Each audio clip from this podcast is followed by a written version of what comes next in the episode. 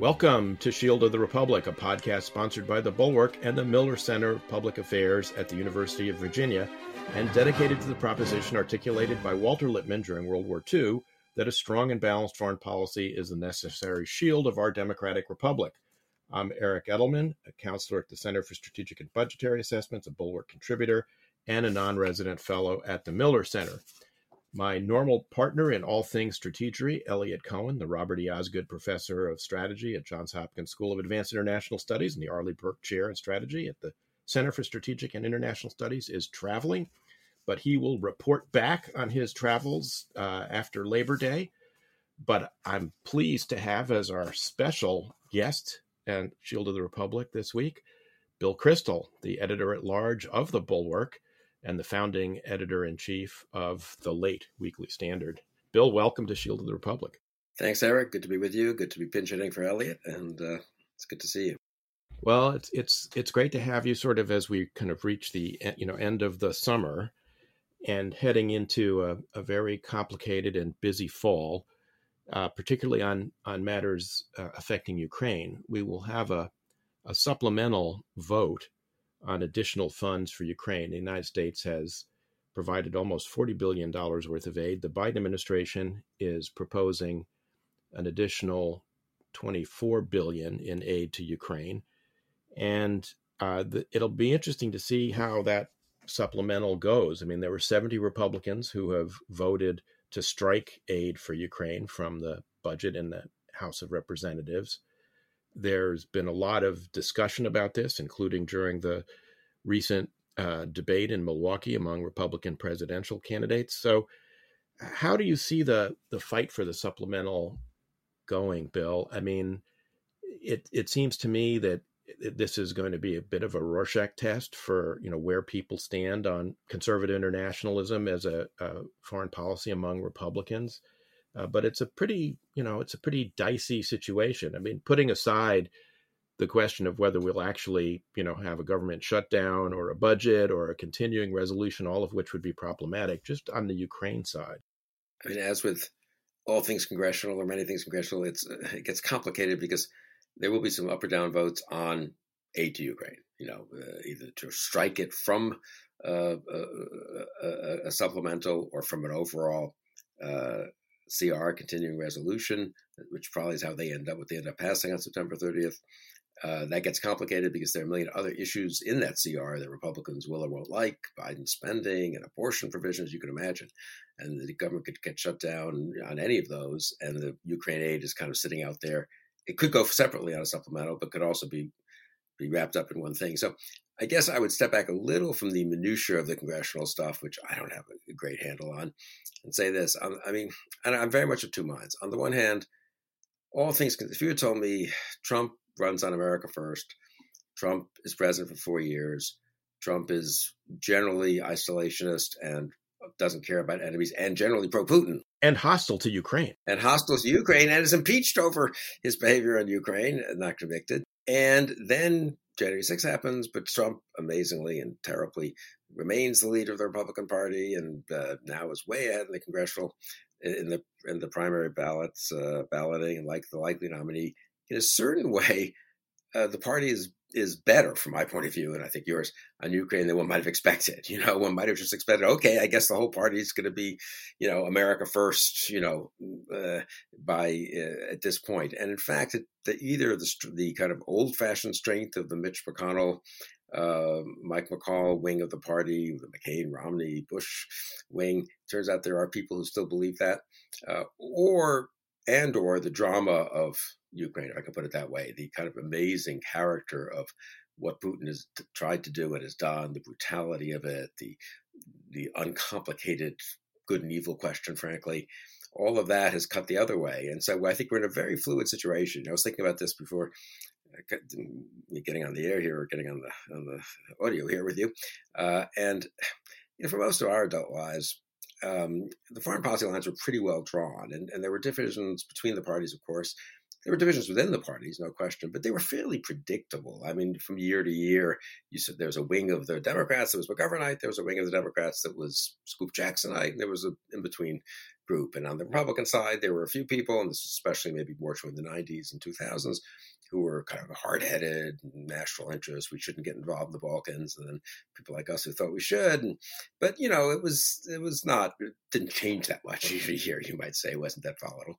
Uh, the balance of power was kind of fairly constant between these different wings. I do feel like now, in the last seven years, have been so unprecedented with Trump. Uh, that it's it's really hard to know where the momentum is. I mean, clearly on Ukraine, there was such a rallying to Ukraine after February 24th uh, of last year that there was huge support even among Republican members. That's faded some, no question. Partly just war weariness, partly because the natural weight of the Trump wing of the party, so to speak, is has has just worn down some of the people who have started off in a good place. On the other hand, the polls still show the Republican electorate is kind of 50 50 ish, really. Republican House conferences, kind of 50 50 ish. Republican senators, better. And so I guess I'm mildly optimistic that after all the zigs and zags happen in September, the aid will be there for Ukraine.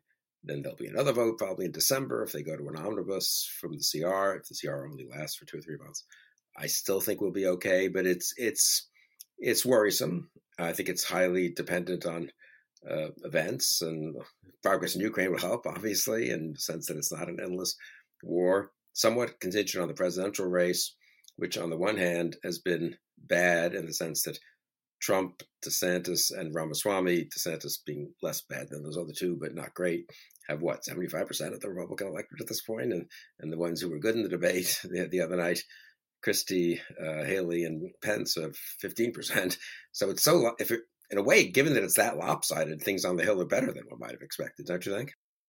I think that's fair. And the public opinion uh, element of this is worth sort of pausing on for a second, which is I think public opinion overall, considering that we're 18 months into this now almost, has been relatively robust. And, you know, just anecdotally, I know that uh, when, you know, when I drive down to our place, you know, on the Eastern Shore, as you drive down, and a lot of that's Trump country, right? It's rural Maryland and, you know, rural, you know, Eastern Shore, Virginia you see a lot of Ukrainian flags hanging from doorways, which, uh, you know, frankly, when I first saw them, kind of gobsmacked me. I was like, are you kidding? I mean, where, where did they even get these things? It's been relatively robust and pretty at the top line steady. But as you say, the kind of worrisome, kind of troubling part has been pretty clear decline over time among Republicans to support. As you say, it's kind of split now, kind of nobody has a majority. It's really kind of split pluralities, you know, 48, 48, something like that, or low 40s maybe on each side, 10% who don't know.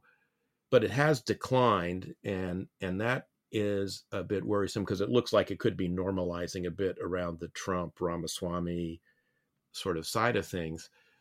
Now, you and our publisher, Sarah Longwell, have started a, an effort to bolster support for Ukraine uh, in the public with Re- Republicans for Ukraine. Can you tell us a little bit about that? What prompted you and how's it going and what are your plans? Happy to. I, I would just add to what you were saying, though. It is it's so interesting because on the one hand, when you know one looks at it in a sort of uh, level of congressional votes, and you know we've got to hang on, we've got to get them another 24 billion at the level of. You've spoken about this eloquently. We've done conversations on it and written about it for the Bulwark, um, and others have too. I mean, on the other hand, this is a huge moment in a way. I mean, and and you, the whole Putin's invasion and what's happening in Ukraine could be a defining moment for the 21st century. I think when you go to Europe, they real they feel that way, and they have certainly changed a lot. And uh, we've all argued: is it really a Zeitenwende in Germany or not? But I mean, it, it's big, I think, and it's big here. And incidentally, the Democratic Party, which no one talks about, has in fact changed, I think, a fair amount partly because of Ukraine. I mean, if you had told us that they would be you know, we have our quarrels with what they've done, and they haven't quite been, uh, they haven't been as, uh, they've been a little more cautious than we would recommend and so forth. But on this and other things, and tried as well, they're even defense spending, where again, they're not quite where we are.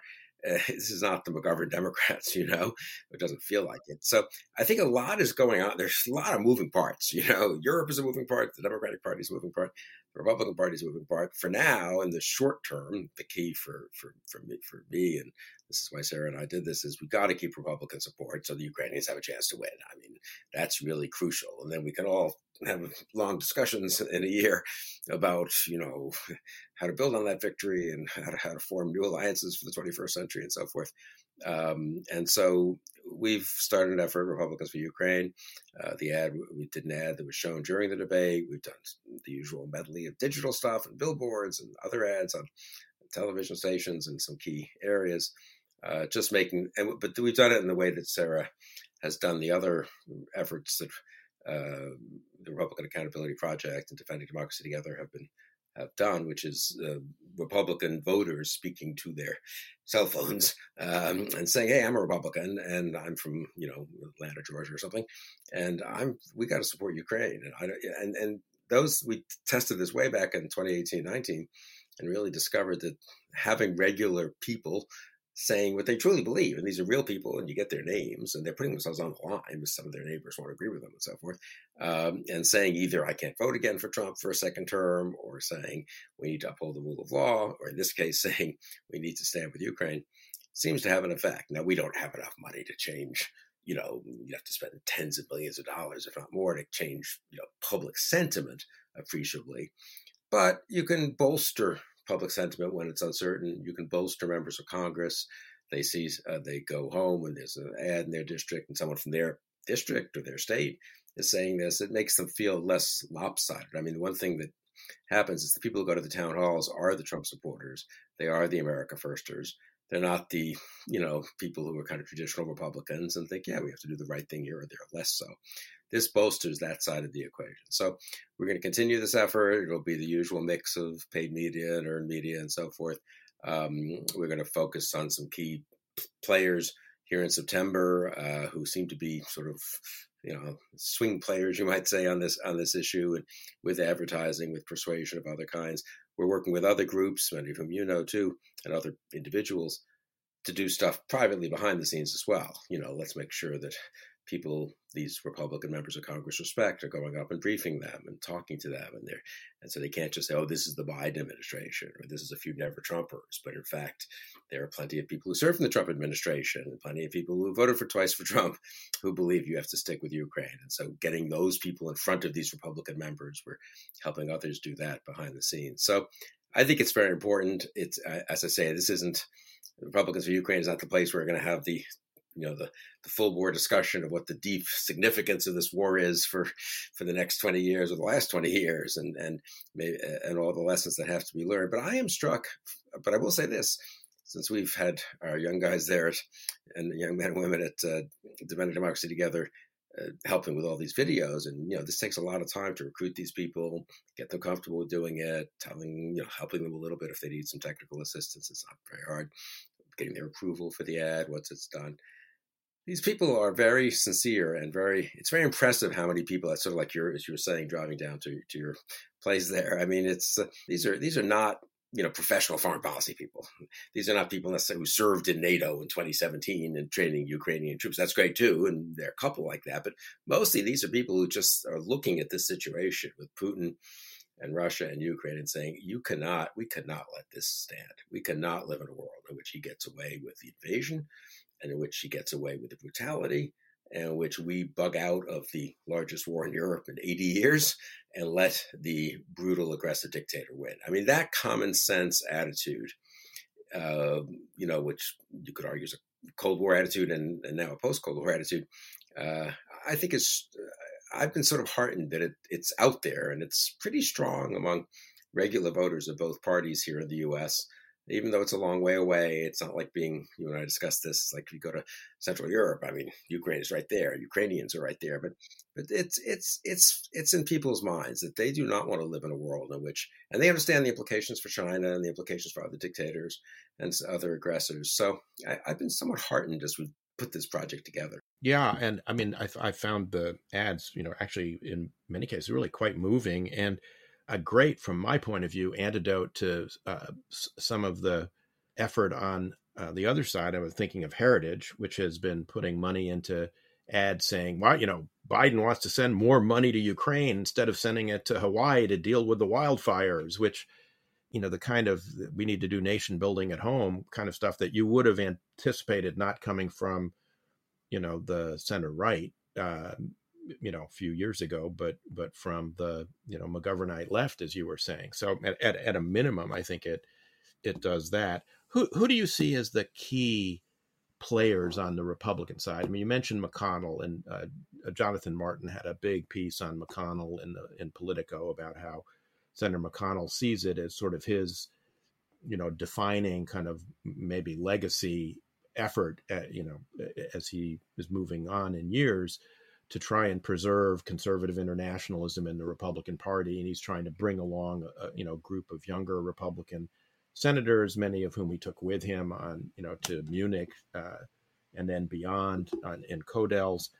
But what other voices do you think are crucial? Obviously, you had the uh, pretty impassioned uh, comments by Nikki Haley during the debate, which I thought were great. And you had Pence and Chris Christie, both of whom have gone to Kiev, met with President Zelensky. Um, but who are the other key voices, and you know, and what voices would you like to see, you know, coming out there? I mean, so to begin with the debate, since you mentioned it, yeah, I think I, I was struck in the debate on the one hand, you could say, as I said earlier, that 75% of the uh, voters seem to be with the non pro Ukraine candidates. And I think that's true. Of course, Trump wasn't at the debate, so we didn't see him have to defend his position. Uh, but I did. I thought the exchange between basically Ramaswamy and DeSantis pretty much stayed out of it. Ramaswamy on the one hand, and I guess all three of them, right? Pence, Haley, and Christie on the other, was good. I mean, that is to say, even if you aren't for Christie, Pence, and Haley, and most Republican voters at this point aren't, you had to sort of realize these were pretty serious people making pretty serious arguments. This was not the normal, you know, I'm positioning myself a little bit on one side or the other.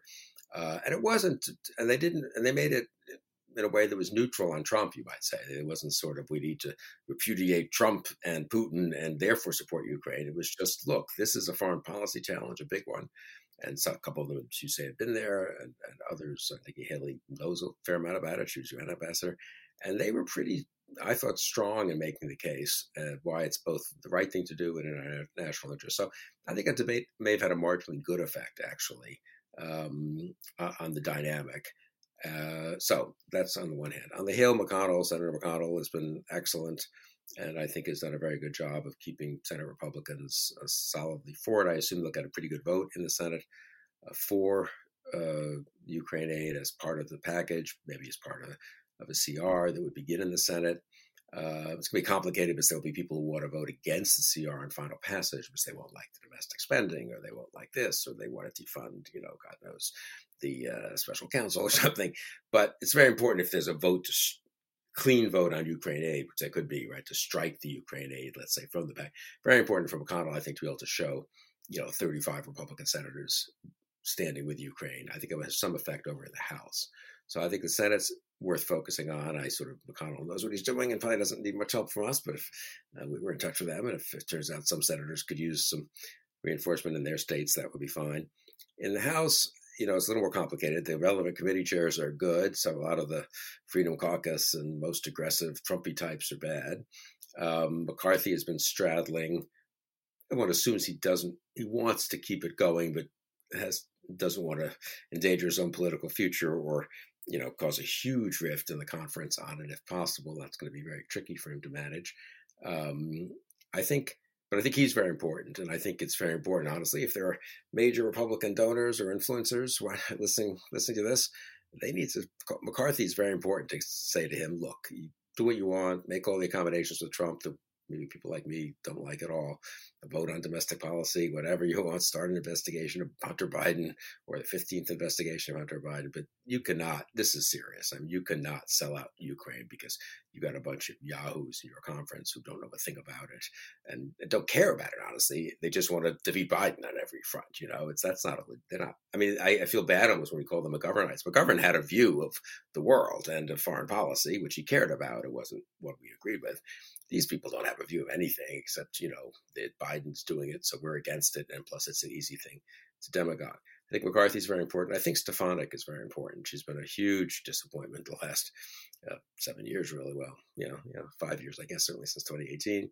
Uh, totally gone uh, in the in the tank for Trump uh, uh, in in a pretty bad way, I've got to say. But she's been pretty good on Ukraine, and I think she does the you know, she worked with us years ago on some foreign policy stuff, and maybe some of that she still believes it, or, or, whatever reason. So I don't think she's she hasn't stuck her neck out that that way, but I think it would be damaging if she went in a Trumpy direction and started to really uh, come out against the aid package. So I think keeping Stefanik kind of at least neutral and and and non not leading the opposition is is important practically.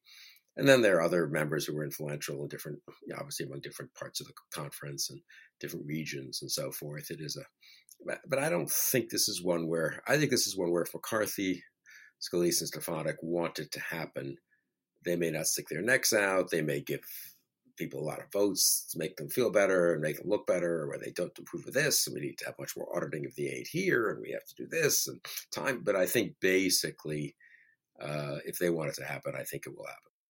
You know, one of the things that's struck me about this has been the voices that are absent. Um, you know, and and you know what I think represents a, a real sad set of, of changes in the Republican Party. One, of course, is John McCain, and and you know we're right around the anniversary of his passing. Um, so, you know, five years ago. I think you can really see how much this debate misses his voice. There are other voices though that you know that are missing. You know, Ben Sasse, for instance. You know, at one time you could have counted on to, you know, make this case. Uh, Adam Kinzinger and Liz Cheney. You know, and uh, so a lot of those voices are just not there. And you know, you get the sense that you know Mitt Romney is maybe thinking about not running again. He's certainly you know not out there banging a drum to raise a lot of money. He's going to have a primary. I can, you know, at his age, imagine him, and I, I wouldn't, you know, at all begrudge it to him. Say at my, you know, you know, age and station in life, I don't really need this anymore, you know. But it does, it does worry you that you know a lot of voices that one would hope would be in this debate are just for a variety of reasons now not not there anymore you know, one thing you hear from some of McConnell's people, I'm really interested in your view of this, is that they really would like Biden to really make the case publicly for aid to Ukraine in a way that he hasn't done. I mean, you know, he's he's made comments, you know, to reporters at Gaggles coming on or off Air Force One, or you know, when he's on a bicycle ride in Delaware. But there's been no kind of concerted speech to the nation about what you were saying earlier. This is a really important point in time. Uh, you know, to some degree, the future character of international relations can be set by how this conflict comes out. Here's why we have to do it, and we can't be partisan about it. You know, I know we've got Republicans and Democrats who both want to do this, and Republicans and Democrats who are opposed to it. So it's not a partisan issue. You know, you, you could, you know, I think, imagine that that it could be a very powerful speech if he if he gave it. On the other hand, I've had some people argue to me, well, you know, things are so polarized that if he makes a speech, it'll just drive, you know, some Republicans crazy and maybe get them not to vote for it. Where do you come down? I mean, my view is just fundamental presidential leadership. He needs to make that speech. Yeah, I mean, I'm inclined to be where you are, and I, I do think at some point we, uh, yeah, pay a price for not having that speech or set of speeches made or uh, by him or by other very senior people or op-eds written by jointly by former presidents, you know, Bush and Obama and whatever. And the rationale against whether it's the Bush Obama type thing or against the Biden speeches is we're so well in the case of the Biden speeches we're so polarized that it's better honestly if we can just get this through with bipartisan votes without making it Biden's war, but it's America's war or America's effort to help Ukraine instead of Biden's effort to help Ukraine and I that's good. And I I take that point. I mean, that's just you know if it's better to make it uh, America's effort, and having Biden be way out front uh, is a problem, uh, fine.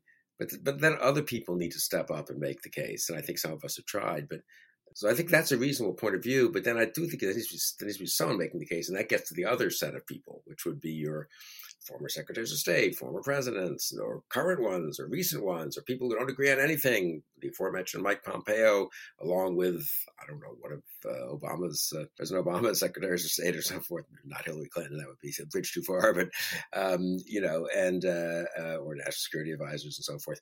And that there hasn't really been, and I, I don't think that probably doesn't happen spontaneously.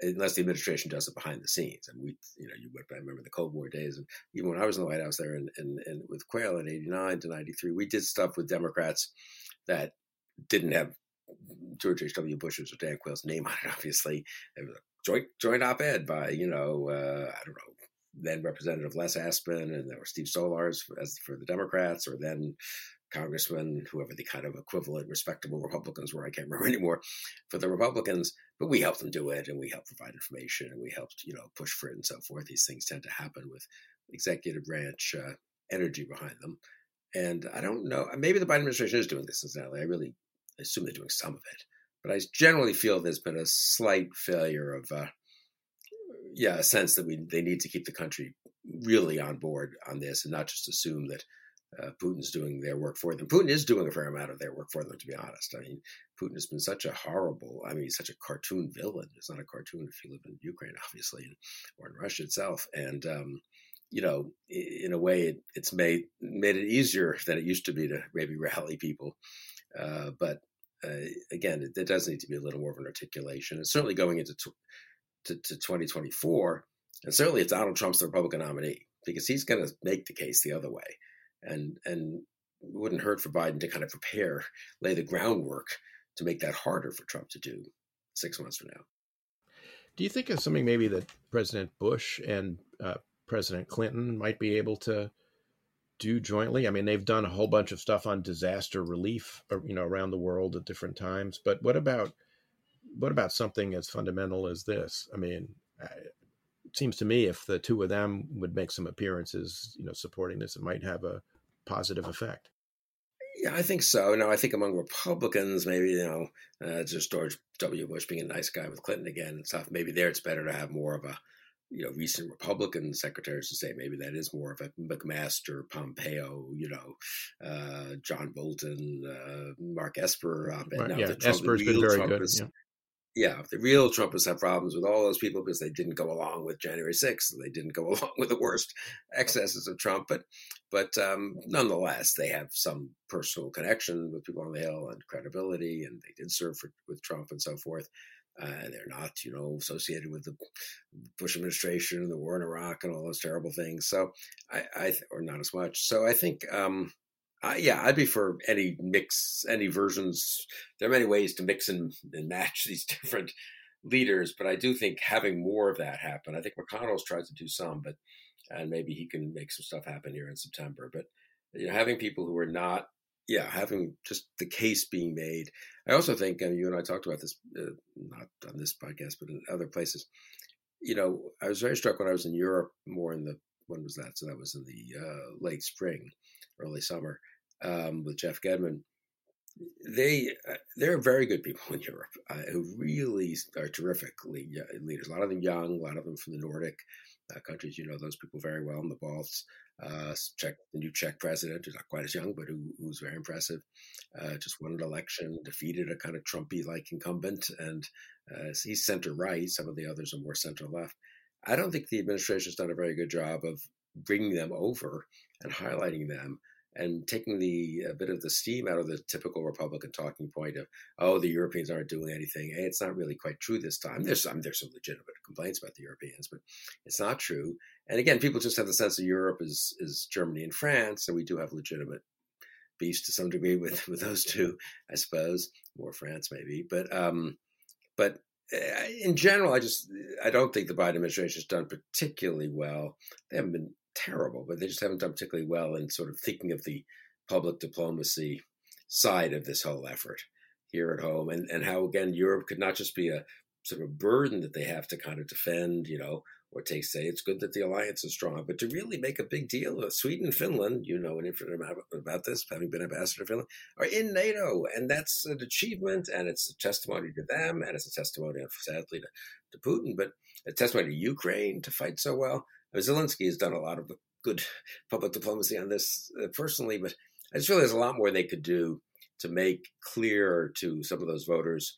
I mean, the American public, to its credit, has sort of gotten this anyway so far. These Republican voters uh, for Ukraine have kind of uh, gotten it so far, but there's probably more that could be done to make clear how big a deal this is and how important it is for the U.S. to stand firm. I agree, and uh, your comments, Bill, I think highlight the degree to which I think the administration, to, to you know, in, in some ways, has uh, seemed to underplay and underestimate the information space in in which this conflict is is playing out. You know, last week there was this whole spate, uh, end of you know last weekend and the uh, middle of last week. There was this whole spate of stories that appeared in the Financial Times, New York Times, the Washington Post, which basically highlighted uh, disagreements that the U.S. Department of Defense uh, has had with Ukrainian strategy, and the counteroffensive isn't moving fast enough, and they're not making enough use of the equipment, and they're using too much artillery, and this and that and the other thing. And Frank Miller and I published a piece on Friday in the Bulwark, and yesterday Jack Keane, our friend, uh, had a piece uh, in a similar vein, uh, basically saying, "Look, none of these uh, military critics in the United States has ever had to fight the kind of fight that the Ukrainians are in." some of the things that people have been advocating are just silly. I mean, you know, uh, David Ignatius had a column the other day in which uh, he was quoting someone as saying, "Well, you know, the the Ukrainians are putting too much effort into using um, UAVs for reconnaissance. They ought to have dismounted people doing reconnaissance. I, I, think some of those people ought to volunteer and go over to be part of those human terrain reconnaissance teams, walking into some of the most heavily landmined, you know, territory in the world. Uh, you know, it's it's just this kind of you know armchair quarterbacking that you know not only is it sort of offensive, I think, to the Ukrainians. You could see some very acerbic responses from various Ukrainians, but it it seems to me that the whole thing was undercutting their own case for the supplemental on the Hill and with the public at large. You know, is making it seem like the Ukrainians are just uh, you know headed towards a stalemate. It's going to be an endless war. I mean, we, we may be headed towards a stalemate, but why would you be saying that at this you know at this point when it's still relatively early you know in the conflict? And any number of people have made the analogy to how long it took us to break out of Normandy after the D-Day invasion. You know, the, these are you know tough fights as as Chairman Milley has said, this to be a tough fight. But they, they seem to be kind of oblivious to the you know to the information side of this both here at home and you know internationally i mean jake sullivan ultimately had to come out and say no we don't think it's you know a stalemate right now etc but am i the only one who thinks they're a little bit clueless in gaza when it comes to to the information space? No i think you're i think that you're you're right. And some of, i mean what's particularly annoying obviously is when there are administration officials quoted on background saying this stuff. Obviously they can't control what think tanks say and so forth and and, and, and others. And, and so some of that's inevitable obviously. But they but also even if some character from some think tank says something uh, they can push back now they can sometimes get others outside government to push back and and and, and rebut some pieces but in general one doesn't one does one has the impression they think look they're the war is the war they're working very hard on it they're making decisions not all of them uh, think they could do a little more in a couple areas, but uh, and um, but they don't. I don't know. I mean, this is an honest question. I really don't know who's in charge of the public diplomacy side of this. I mean, is there an actual human being at the NSC or state uh, who gets up every morning and says, "Okay, what arguments are unfortunately making a little too much headway?" out there in social media or in op-ed pages or in Europe for that matter, and that we need to beat back. And who can we beat back? And if it's not, you know, Jake Sullivan giving a talk. It can be, you know, getting 10 people into the White House to uh, brief them and give them a good, high quality, you know, unclassified briefing of what's happening in the war, and then making sure they, you know, helping them get their get the case out. In general, I just feel like there's been a little less of that. I mean, I'm closer to the Biden administration than I was to the Obama administration. I'm really not making this, God knows what me, and I don't, you know, need an invitation anywhere. But uh, when we supported, when I supported President Obama's uh, Afghan surge, I guess it was, or maybe it was Libya intervention. Was I think it was Libya, maybe not the most, not the one that stood up the best, but whatever. In 2011, at the height of the Arab Spring, uh, they had about 15 of us into the White House, and we were people who've been very critical of President Obama and strong McCain supporters and people associated with the Iraq War, which President Obama wasn't a big fan of. So it was a little bit, you know, fraught, you might say, at the meeting in the in the Roosevelt Room. But they said, look, we, we're in this, you know, you guys are supporting, we're on the same page mostly on this, and we need to hear the arguments. And if you need any information, here's the right person to, you know, to email at the NSC. And it was all totally stuff that you and I have done a million times. It goes what government does and, and what the other side would, does too. In fact, they call them their friendly people and so forth. But I, it's just funny that that's been I felt like there was more of that there. And certainly more of in the Clinton administration, even as Clinton was getting impeached, you know, Sandy Berger was having people in and, and, and we were agreeing that we had to, you know, help in the Balkans and support the effort in Kosovo and so forth.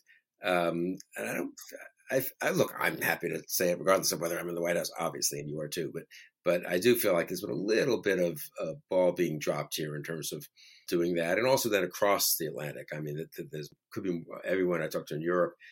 They're grateful for what the Biden administration's done. They're they're supportive. They're they're doing their own thing there. They don't need to be told what to say. They they know in, in the Czech Republic or in Finland or in Lithuania what the arguments are. Believe me, but I don't get the impression they're in close contact, especially, or that they're coordinating the arguments especially when there's a NATO summit, then there's kind of a moment of a, two weeks of frantic activity to make sure everything is everyone's more or less on the same page. But so I do think on the public, diplomacy side, they could they could do more. I mean, I think to be fair, the Biden administration's allies in other policy areas would say the same thing. You know that you know he's he's got pretty good economic performance here after a pandemic and everything else. Inflation's coming down, and like who's making that case? You know, I mean, they they prevented a pretty serious banking crisis pretty effectively, I've got to say, is my sense. And I've talked to a couple of economists who say this.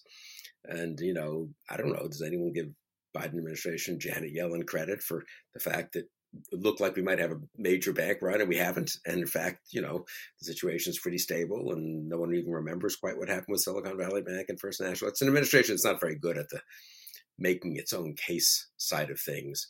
And they've kind of gotten away with it on Ukraine so far, as I say, because Zelensky's so admirable and the Ukrainians are so admirable and Putin's so horrible. But I, I wish, we, I think we need a little more effort here in the next couple of months and then in the next year. You know, you mentioned the Europeans. One of the things that, you know, I hear from European colleagues, um, and it's begun to pop up a bit in the US press as well, is their concern about what's going on and the things we've been talking about the Republican debate, the potential for Trump to be the nominee again, and you know the the non-trivial possibility that he could actually you know win the election in in 24 and then you know what happens to Ukraine policy you know then.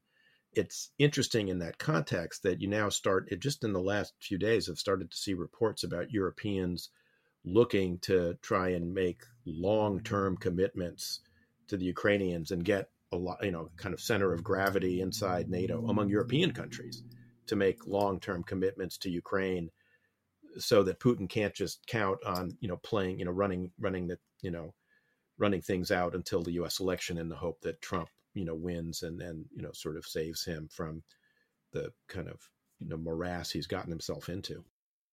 I mean, the degree to which, just on that, I know we have to go in a minute. I mean, the degree to which Trump, Putin's strategy is hang on until Trump might win is understated, and we will probably need to say that more often. This is not like an it's not like Putin's fighting a war, and one of the fifteen things that could happen, this one would be something good for him, would be that Trump might win in twenty to get nominated first and then win in twenty four. That's like the number one thing that would be good for, and it's the one number one thing he's counting on, and I think he's going to desperately hang on until uh, it's clear that Trump won't win or hasn't won in, in November 24. Uh, that's his best way out of this. And incidentally, what it says about the possibility, I was talking with someone yesterday who was very involved in some of the stuff in 2016 on Russian disinformation. What it's when this much is at stake for what for Putin, I mean, it it could make 2016 look like nothing in terms of Russian disinformation and Russian meddling in the election. And you know, I mean, I, I because his own regime, maybe his own rule, may be at stake almost on our election. So what does he do? We've seen what he does in with with domestic opponents and in Europe and elsewhere. Uh, we saw what he did in 2016. I mean, this is much more uh, existential crisis for Putin. So, but again, I think focusing a little more people's attention on the fact that it's not just Trump 2024 is sort of an accidental sidebar story. It's really crucial in terms of the actual fate of Ukraine and certainly in terms of Putin's strategy.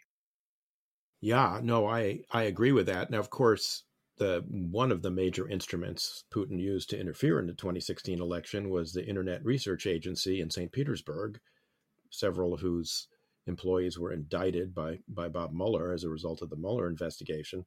That property seems to be like you know up for up for grabs now among the various retainers uh, uh around around Putin uh, with the you know the death uh, this past week of Yevgeny you know, Prigozhin not clear whether you know that instrument will be used or whether there'll be others but he's got others like the gru that he can use as well so he's got a bunch of arrows in his quiver to interfere in our election and i'm i'm sure he will be doing that i mean cnn had a story recently about how the russians are uh, trying to infiltrate you know russian talking points into western what, used to be called useful idiots I think actually Mona Charen wrote an excellent book some years ago about that. It needs to be. I've joked with Mona that it needs to be updated. You know, um, I, have also said that I thought Vivek Ramaswamy is actually a new category, which is useless idiot. But that's a that's another story. You know, I've been very critical of the Biden administration, as has Eliot on this podcast, for being very slow to get certain uh, systems to the Ukrainians, for being dragged in the wake of the Europeans on multiple occasions, for getting things to them.